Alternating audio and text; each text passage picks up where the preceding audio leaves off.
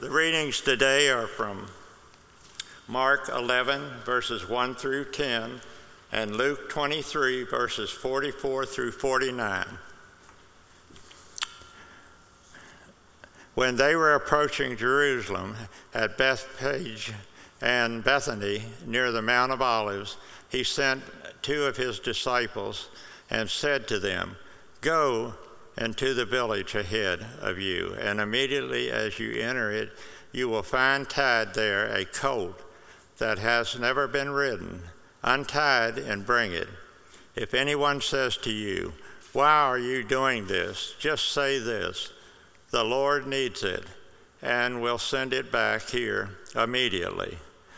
They went away and found a colt tied near a door outside in the street.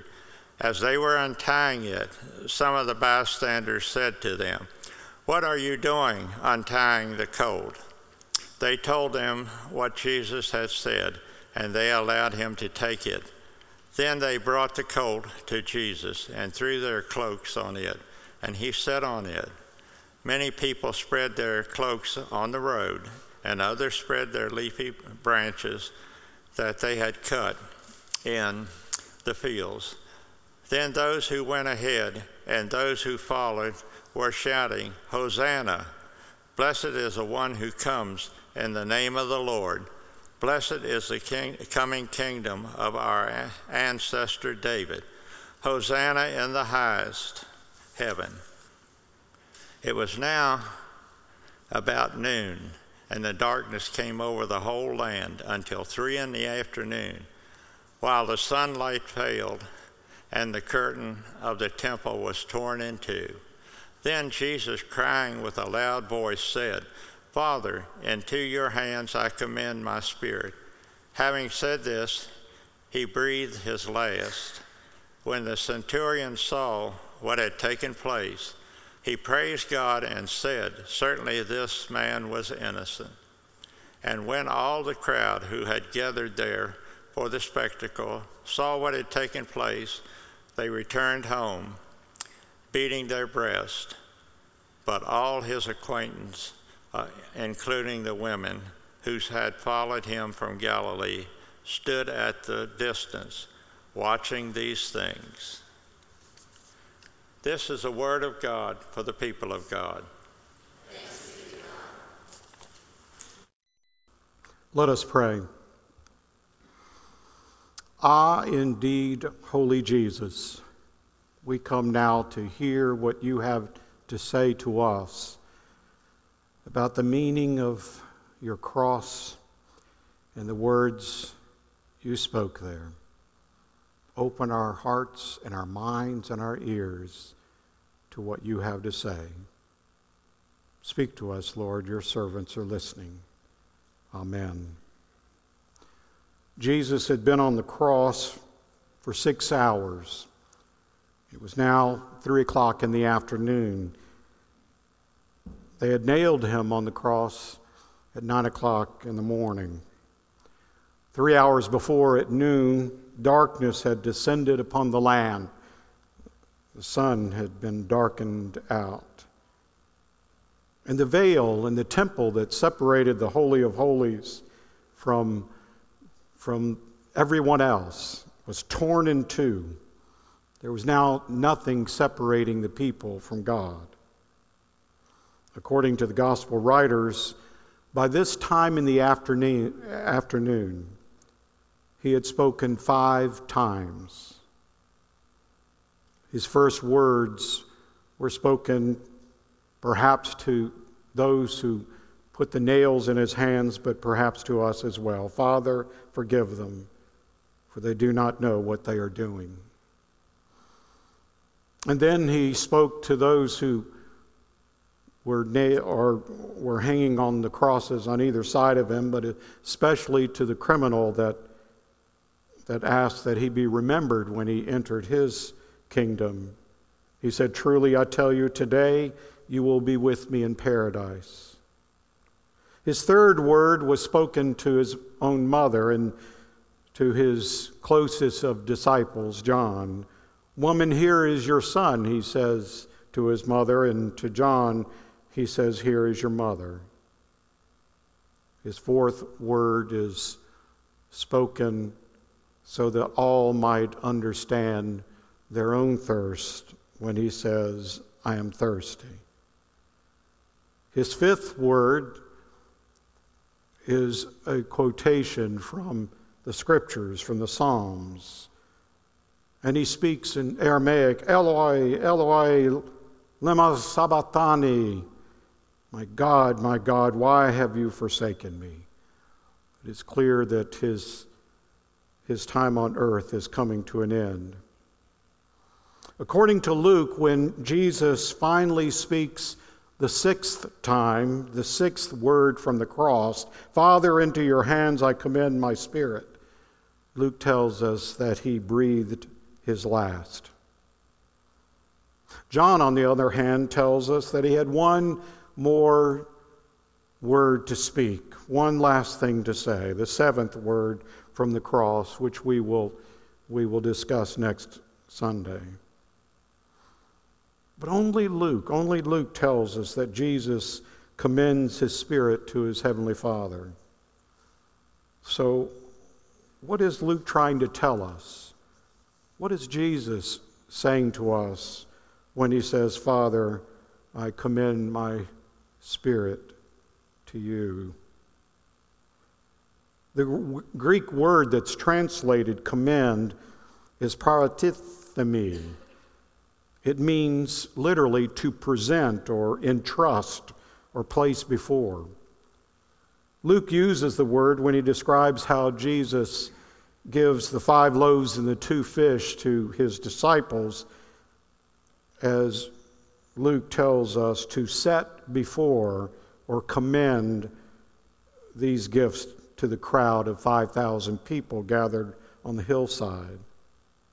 Luke also uses the word when he quotes Jesus saying, From everyone to whom much has been given, much will be required. And from the one to whom much has been entrusted, to whom much has been commended, even more will be demanded. Matthew uses the same word. He uses it when Jesus puts before them or commends to his disciples another parable, as Matthew says. It's, of course, the parable of the mustard seed that we're also familiar with. The kingdom of God is like a mustard seed when it's planted, when it, when it is put in the ground, when it's buried, in other words, then it becomes what it was intended to be from the beginning a, a mustard tree that provides a place for birds to make nests in its branches. You see, from the cross, with this sixth word, Jesus is commending his life, handing over his life like the bread that was being handed over to the people by the disciples to feed that, that huge crowd, that impossible task.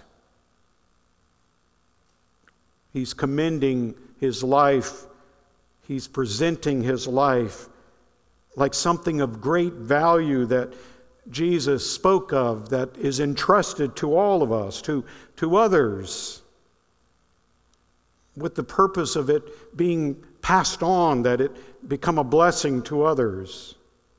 To whom much has been entrusted, even more will be demanded. Jesus commends his life like a seed is presented into the ground to grow into something far more important and valuable than the little seed from which it begins. Last week, Phil told us, Pastor Phil told us, that the fifth word, My God, my God, why have you forsaken me, was a sort of song, if you recall. It was recalling of Psalm 22. It was a, it was a, it was words that could be found in, in a song of the people. And so for many of the Hebrew listeners to Jesus, they would have, they would have immediately thought of that song and maybe even started humming some of the verses. If this is true, this sixth word is a continuation of Christ's song. Because you see, now he quotes from Psalm 31, and I read to you a portion of that psalm. Into your hand I commit my spirit. I commend my spirit. You have redeemed me O Lord, faithful God, you hate those who pay regard to worthless idols, but I trust in the Lord. I will exalt and rejoice in your steadfast love, because you have seen my affliction. You have taken heed of my uh, adversities and have not delivered me into the hand of the enemy. You have set my feet in a broad place.